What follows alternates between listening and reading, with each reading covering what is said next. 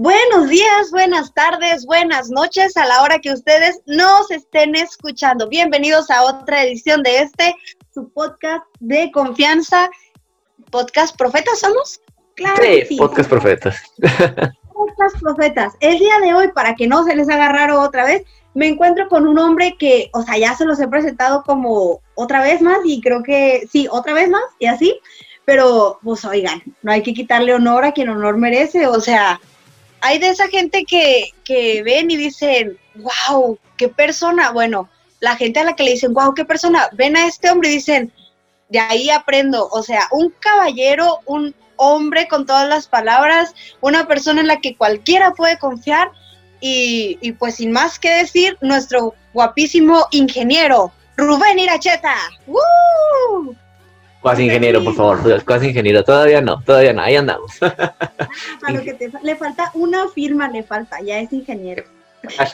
Hashtag, profe, denme la firma, por favor, y es en serio, pongan así, cuando compartan este podcast, cuando escuchen este podcast, pongan ahí en la descripción, chicos, hashtag, profe, ya firme, por favor, o sea, chicos, llevo más de... En los comentarios pongan una F por la firma que le falta a Rubén. Neta, chicos, estoy que me lleva a la fregada porque esa firma nada más no sale. Pero bueno, muchas gracias por todos los títulos, tal vez inmerecidos, no lo sé, pero tal vez sí son necesarios. No sé si así funcione de nuevo, pero yo sí quiero presentarles a esta bella dama, esta bella princesa de colores que nos acompaña también el día de hoy. Esta mujer, esta persona que la considero mi hija, de forma espiritual. Y pues sin más ni más, les comparto aquí la bella presencia de Edith Anaya. Uy, podcast de par de reyes, claro que sí. Pura realeza aquí. Bueno, claro que sí. Y como les estábamos hablando de que este es un podcast donde pura gente de la realeza, vamos a volver a hablar de nuestra queridísima, nuestra amadísima Virgen María, claro que sí, como de que no, reina hermosa. Solamente que en esta ocasión les vamos a hablar de una advocación en específico. Vamos a estar hablando de nuestra Madre de Guadalupe. Claro que sí, supongo que todos la conocen porque es algo muy famoso en México, o sea, la guadalupana, el cantito que todos cantan el 12 de diciembre. Cántanos, Rubén, cántanos. No, traigo la voz muy fregada, entonces no podría alcanzar para acá. La Guadalupana. No se arma. Sí, mejor busquen en internet varias versiones, especialmente la versión de Alexander Hacha y de Emanuel, está muy buena, chicos, búsquenla. Sí, o sea, muchos artistas van y le cantan a la Virgen María y luego se hace esto del peregrinaje y todas esas cosas el 12 de diciembre. ¿Pero por qué el 12 de diciembre, amigos? Bueno, pues aquí les traigo el dato. El 12 de diciembre se celebra el aniversario de la aparición de esa advocación. Dicho de otra manera, un poco más humana, celebramos 489 años. Este año celebramos 489 años de la primera vez que María, en su forma de la Virgen de Guadalupe, llegó y dijo, hola Juan Diego, ¿cómo andas? ¿Al 100 o qué? What's up, my nigga? ¿Qué andas haciendo? Sí, yo sé que sí. Y aquí me gustaría compartirles algo muy específico. Tal vez, y va a sonar tal vez muy malo, pero a mí en lo personal no es mi advocación mariana favorita, en definitiva. Pero me gusta mucho la figura de esta reina, ¿no? Coronada por estrellas, que tiene en su manto las estrellas, que tiene que está pisando la luna, que está, etcétera, ¿no? Es lo de las manitas. Sí, lo de las manitas. O sea, la figura de la Virgen de Guadalupe se me hace algo impresionante, o sea, tanto histórico como culturalmente, ¿no? Se me hace maravilloso. Bien dice en el ¿cómo se llama? En el canto, ¿no? De para un mexicano ser guadalupano es algo esencial, o sea, y me llama la atención, y discúlpenme si es que los voy a ofender a ustedes, las personas que nos están escuchando, pero muchas veces he visto personas inclusive hasta de de otra religión o que no son católicos o lo que sea, y traen una estampa de la Virgen María, traen un rosario con la Virgen, traen una playera con la Virgen de Guadalupe, oye, ¿esa quién es? No, pues es la Virgencita que me dijo, o sea, ¿me explico? O sea, es como algo mexicanamente universal, ¿me explico? O sea, es muy interesante. Al cumplirse con... No, dime. La verdad es que me gusta mucho esta temporada porque, como dices, es algo como universal y en este tiempo siempre hay como que muchísima más gente que reza el rosario porque tengo entendido, creo que son 49 días, no estoy segura, que se reza antes del 12 de diciembre. Entonces, tengo muchísimos compañeros, muchísimos amigos, muchísimos conocidos que en general les dices, vamos a rezar un rosario y te dicen... No, gracias, pero como ahorita ya empezó el tiempo que se reza antes de llegar al 12 de diciembre, ya hay mucha gente que me manda mensaje y me dice en plan, oye, habíamos quedado, pero es que mi mamá quiere que la acompañe, es que mi familia se va a juntar a rezarlo, y se me hace muy, muy padre cómo, pues vaya, se ha vuelto una tradición hasta cierto punto el estar rezando, o sea, es un símbolo universal que te invita a hacer algo, y es, bueno... un símbolo mexicano que te invita a hacer algo y yo digo, gracias, o sea, qué padre que nos estemos uniendo todos para rezar por una fecha, o sea, es como, no nos aunque esperamos sea una fecha, ¿no? Ajá, no nos esperamos a que sea, no sé, Pascua para volver a rezar, sino que vamos acompañando a María en el Adviento y aprovechamos todo eso para celebrar el aniversario de esta advocación, ¿no? Y me da muchísimo gusto. Es muy padre, por ejemplo, esto que dices, porque me llama muchísimo la atención esto que dijiste tú de que es nada más, tal vez en estas fechas, pero cuánto no se ha derramado en estas fechas, ¿sabes? O sea, a mí me vuela mucho la cabeza que dicen, es que, por decirte algo, ¿no? Y ustedes que nos han escuchado y que me han escuchado dar tema, saben cómo amo a San Agustín, pero, por ejemplo, se compara mucho de que dicen, no, es que toda una vida de santidad, toda una vida de esto, toda una vida de que estuvo buscando esto y que el otro, y que no sé qué, que bla, bla, y que... Pero me llama mucho la atención cómo María, por ejemplo, Jesús tuvo 3 años nada más de ministerio público. Sí, Jesús nada más tuvo 3 años de ministerio público y ahí arrasó y sigue arrasando hasta el día de hoy, sí.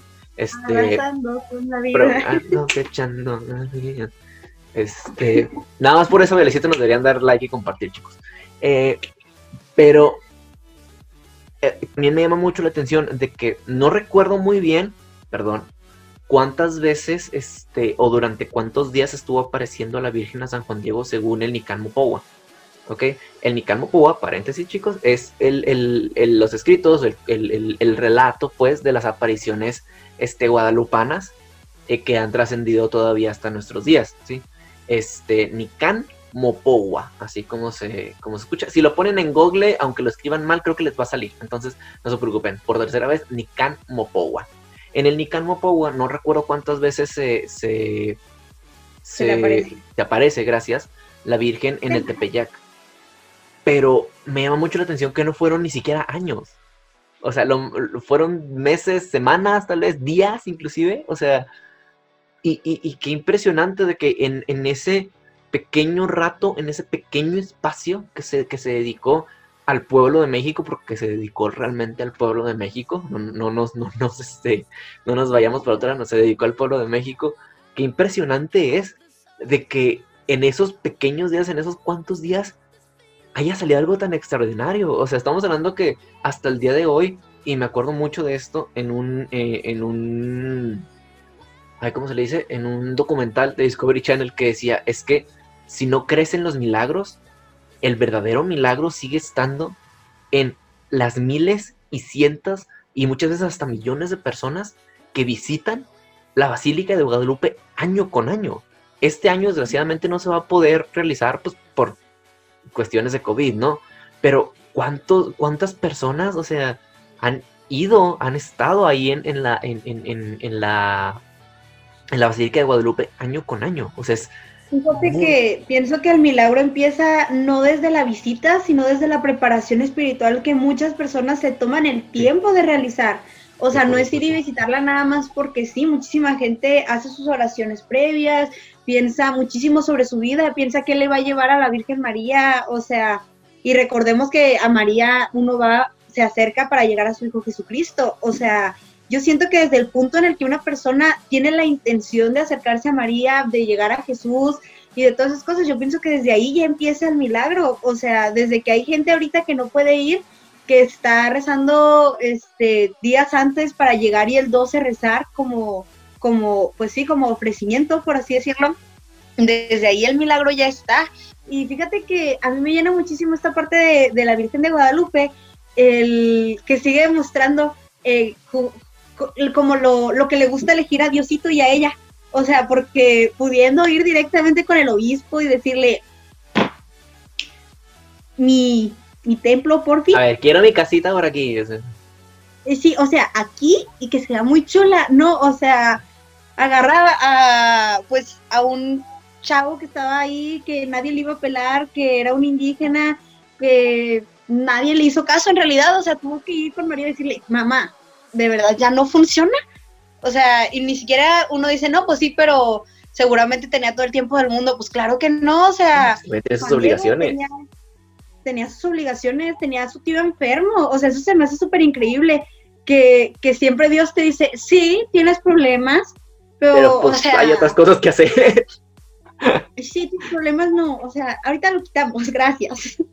Sí, de hecho, fíjate que a mí me gusta mucho transportarlo a este tiempo, ¿no? O sea, tomando otra vez el ejemplo de San Agustín, yo sigo diciendo que San Agustín en esos tiempos sería un hipster de lo peor, salió de filosofía, Josafat, pero, o sea, me explico, o sea, o por ejemplo, estoy totalmente seguro que una Edith Stein que está ahorita platicando con Tere Ávila, saludos Tere Ávila porque sé que nos vas a estar escuchando, una Edith Stein sería una persona que ahorita estaría tal vez dentro de los grupos feministas luchando por los derechos de las mujeres, o sea, ese tipo de cosas, ¿me explico? Entonces, a mí me llama mucho la atención, por ejemplo, que si lo transportáramos un poquito acá hasta hoy, así casi 500, después de 500 años, ¿sí?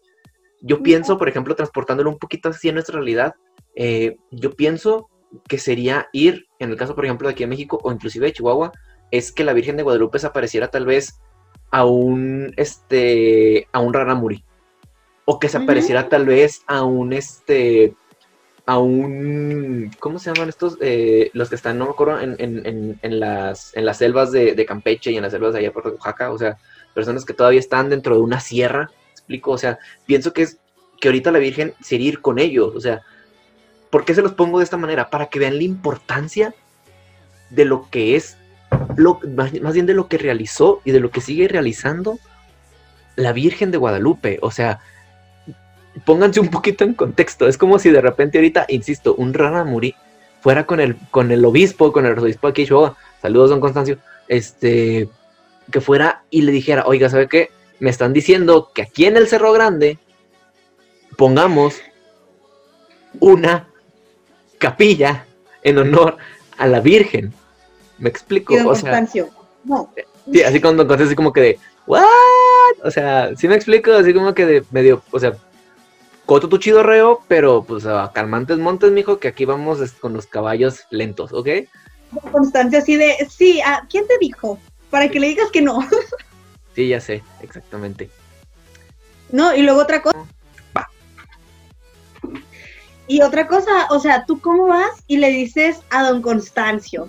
Sí, o sea, me dijo María, o sea, bajó, se presentó como la Virgen de Guadalupe, así bien...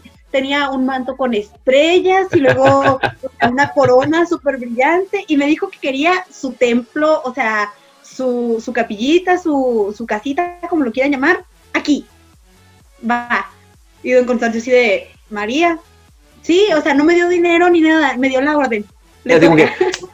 Es como, y discúlpenme la comparación también, es como cuando te dice tu mamá, vas y me haces esto, y me lo haces ya, y tú, mamá, pero es que, sabes de que tengo que atravesar un camino de lava hirviendo, con krakens, que no sé por qué los krakens estarían en lava, espadas, arqueros, y todavía un señor medio extraño que no me quiere dejar pasar por la puerta, pero vas, y les digo, ni pedo, vas, o sea, ¿sí me explico? O sea, es, así yo creo que se va a haber sentido pobrecito Juan Diego, o sea, porque pues mi compa se la tuvo que rifar, pero bien chido, o sea, tuvo que ir con la cabecilla de la iglesia en México, no era cualquier cosita, ¿saben? No, y luego, fíjate que siempre me ha gustado la cercanía que María tiene con nosotros, o sea, se los digo desde... Siempre lo he dicho, o sea, tú busca la vocación de María que sientas que es más cercana a ti, porque te lo prometo, está pensada, Dios la pensó para que te sientas cómodo, ¿no? Y me encanta cómo San Juan Diego le decía a mi niña y él le decía a mi niño, o sea, es como cercanía al 1,000%, se adecua al lenguaje de cada uno y no es como que María lo haya visto, ¿cómo me va a decir así? ¿Cómo se atreve? No, o sea, si es algo así como, ay, mi niño hermoso, yo también te quiero. Toma, flores, con eso van a construir el templo. Yo me imagino, o sea, es que María ha de haber sido una mujer muy inteligente, cuando haber estado aquí en la tierra, ha de haber sido una mujer muy inteligente, especialmente para decir, quiero a José como esposo, o sea, ¿sí me explico? O ese tipo de cosas, ¿no? O sea, fue la madre de nuestro Señor, o sea, no puedo, o sea, no puedo creer de que la madre de nuestro Señor haya sido una mujer demasiado ingenua, ¿me explico? Y no quiere decir que las personas ingenuas sean malas personas, sino de que pues tenía que estar al vivo porque pues era Jesús, ¿me explico? O sea, entonces... Sí, o sea, el día que se le durmió tantito se le escapó al templo. Sí, o sea... Insisto, ingenua no era, entonces me imagino que ya cuando... Porque si me lo hubiera dicho a mí, así de, toma, con estas flores vas a dar la señal de que realmente me aparecí y de que realmente estás diciendo la verdad. Yo así como que de, neta María, o sea, jefa, o sea, discúlpeme que se lo diga, pero... O sea, ni siquiera si le traigo doblones de oro al señor me va a creer. Usted cree que con unas, ¿cómo se llama? Con unas rosas, déjeme, mejor voy y las compro por la casa de Edith. O sea, también, métete chance. Fíjate que si María sí sabe a quién elige, porque, o sea, lo pones así y yo digo, si María llega y me dice, con estas flores das la señal, yo voy y me pongo a darle flores a todos mis presentes. Ándale. Yo bien entendido, vas y le das flores y todos se van a convertir porque están muy bonitas las flores. Entonces yo así de flores de María, flores del jardín de María. Toma una señal. Y hubiera llegado con el obispo así de, le traigo un ramo de flores, lo quiero. O deja tú, imagínate, ese, toma una flor, y que uno se le caiga de repente haya puras señales así por un lugarcito, así, o sea, porque, o sea, tengamos en cuenta de que, o sea, el camino no era así como que muy fácil para llevar las flores al obispo, entonces, chance una se le cayó, ¿quién dice que por ahí no hay una señal en el Tepeyac todavía de florecitas de María? ¿Quién no nos dice, chicos? Nadie nos dice. Fíjate que... Qué perseverancia la de Juan Diego, ¿no? Subir el Tepeyac todos los días nomás. ¿Cómo no? O sea... Bueno, o sea, vato... también para hablar con María, pero subir el Tepeyac todos los días. Ha de haber tenido buena pierna, ¿eh? O sea, ya hablando de forma física, tal vez. O sea, haber tenido muy buena pierna, haber tenido muy buena condición, haber... O sea, haber estado interesante, ¿no? Aquí también me gusta recalcar algo. María... En su condición de Guadalupe, en su condición de Virgen de Guadalupe, me llama mucho la atención de que sí vino a nosotros como pueblo, pero ¿a quién vino? Y no solamente de qué forma vino. ¿Me explico? O sea, a mí se me hace, yo siento que María se ha de haber aventado unas... barrotas, unas referencias acá, unas referencias que hasta el mismo Capitán América se está muriendo por verlas, o sea, porque, híjole, no se me saca la cabeza, y perdón, yo sé que esto no está sustentado en ningún lugar, se los juro que no está sustentado, pero no sé, me da hasta sentimiento el hecho de que hubo una María en tiempos de Jesús que se le fue entregada a un pequeño Juan. Y tantos miles de años después, viene María, y lo más seguro es de que María le haya dicho a Jesús, quiero a ese Juan para poder seguir ahora las actividades o las vocaciones o la protección que yo quiero tener sobre este pueblo.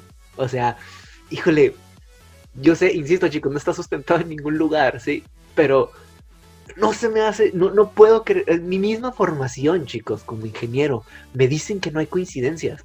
Y créanme que eso no puedo tomarlo como coincidencia. Como persona que está consagrada a María Niña, le damos mucha importancia a los nombres. Incluso cuando te consagran, te dicen en plan, algún otro nombre, un nombre espiritual que quieras tener, y ya lo eliges. Entonces yo sí pienso que incluso que Jesús iba cambiando nombres por todos lados, pienso que el nombre tuvo mucho que ver, fíjate. Sí. Y me imagino a Jesús así de, okay, pero ya tienes un Juan y María, ¿quiero otro?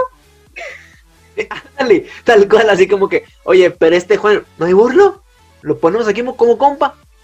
¿Qué más? O sea, no hay tanto problema. ¿Me explico? María, entonces, ¿crees que las flores crecen solas o qué? Ándale, o sea ¿me explico? O sea, no puedo creer de que sea una simple coincidencia. ¿Me explico? O sea, es tal vez es una repetición de esa misma historia, ¿me explico? Y es algo que me maravilla, me llena por lo menos el corazón. Y aquí se los voy a decir de nuevo, chicos, y sé que ya se los dije en los otros podcasts, pero créanme y se los juro, somos más marianos aquellos que siguen a Jesús, porque así lo dicta el testamento bíblico, que aquellos que traen 1,001 rosarios colgando del pecho. Se los juro como no tienen una idea. Y diciendo eso, no sé si tú ya has ido a la basílica, Edith. No, una mariana que no diga la basílica, Santo Cristo Redentor y todos los santos juntos.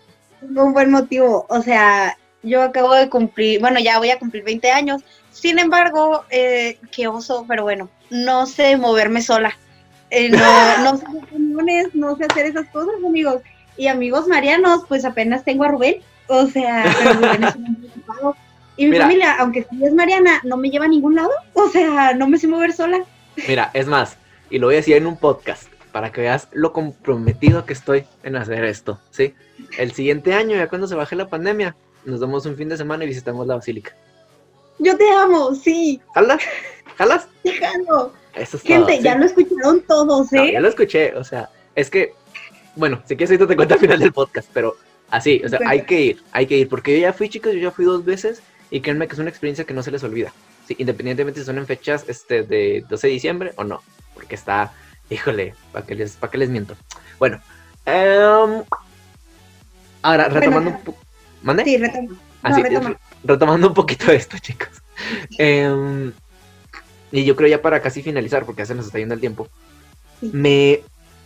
Como diría Edith, me encorazona todas las cosas que la Virgen sigue realizando, ¿sí? Porque a grandes rasgos, ¿sí? San Juan Diego era un indígena, ¿sí? Ojo, chicos, indígena, ¿ok? No hablamos de tono despectivo, no hablamos de una persona que se le denigra por su condición, no. Vamos a hablar realmente de lo que es. San Juan Diego era una persona indígena, ¿sí? Que transcurría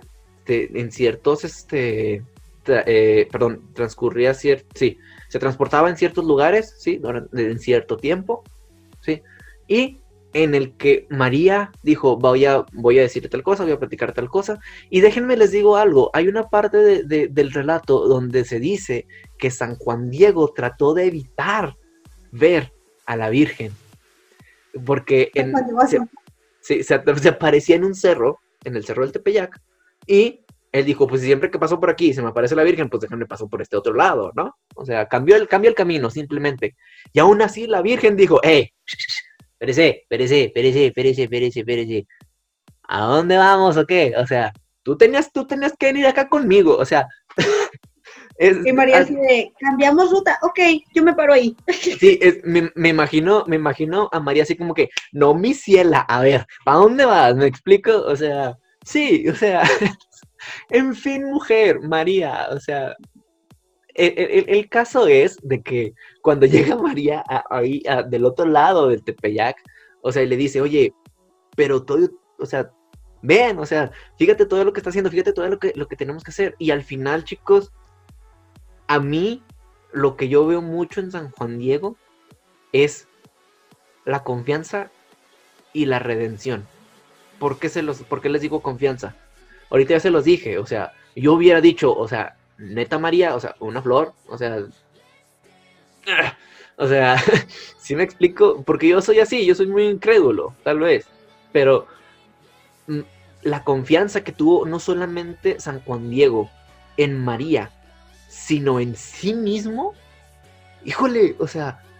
Qué impresionante, porque no solamente fue plantarse frente a María, no solamente fue plantarse frente a la reina del cielo, frente a la emperatriz de América, frente a la señora y ama de todas nuestras vidas, chicos, sino también se tuvo que plantar frente a cada uno de los humanos que tan incrédulos tal vez como yo, frente a unas autoridades realmente eclesiásticas, que sigue siendo algo impresionante, o sea, se los voy a poner otra vez aterrizado aquí. Es como si ahorita en este momento, a Edith, por ejemplo, que la tengo aquí en la videollamada, a Edith se le apareciera y de repente le dijera, ¿sabes qué? Tienes que ir hasta México porque tienes que ir con el arzobispo de México a contarle esto. O sea, Edith, acabo de decir, no sabe moverse sola. Imagínense cómo es que, o sea, enviarla para allá, o sea, Es algo muy, muy impresionante. Ahora, no solamente eso. Voy a decir a la Virgen, o sea, ¿y tú me dices que cambio un agarro o cómo? No, pelo, estoy chiquita. O sea, la importancia cultural, chicos, o sea, insisto, es como si un indígena, y discúlpeme, no es una expresión para demeritar a la persona, ¿sí? Imagínense a un indígena recién salido de su comunidad, que son usualmente comunidades muy alejadas, que literalmente vaya y se presente ante autoridades que tenían mucha importancia y que siguen teniendo mucha importancia el día de hoy. O sea, se le reivindicó la dignidad y la redención de lo que es verdaderamente ser hijo de Dios. No fue con cualquier chavito que estaba así estudiando tal vez ahí en la escuela, no fue con el secretario del arzobispo, no. Es un indígena, sí, que literalmente, y haciendo anomia, fíjense, hasta el bigotito traigo, o sea, un indígena que ahí estuvo.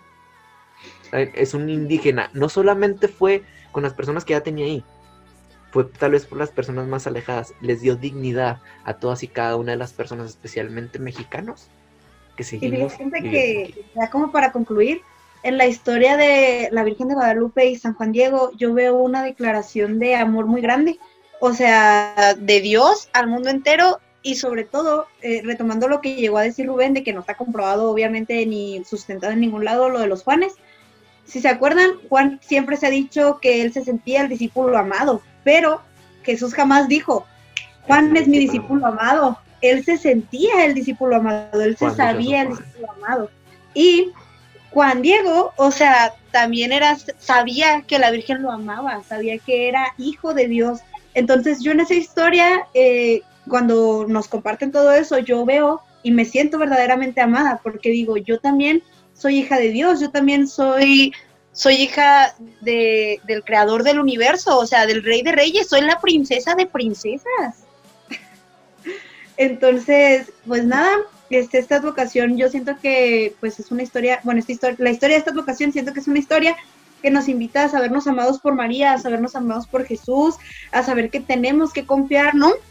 O sea, la frase que mucha gente conoce, la de no estoy yo aquí que soy tu madre, pues sí, sí está, o sea, es tu mamá, si curó al tío de Juan Diego, ¿por qué no te va a hacer caso a ti? O sea, ¿cuál es la diferencia? Una madre no hace diferencia entre sus hijos, los ama mucho a todos. Y mira, María tiene palanca, ¿eh? la verdad, y ya también como modo de conclusión, esto pasó hace casi 500 años, chicos. Casi, ¿no? O sea, están como 11 años de que sean 500.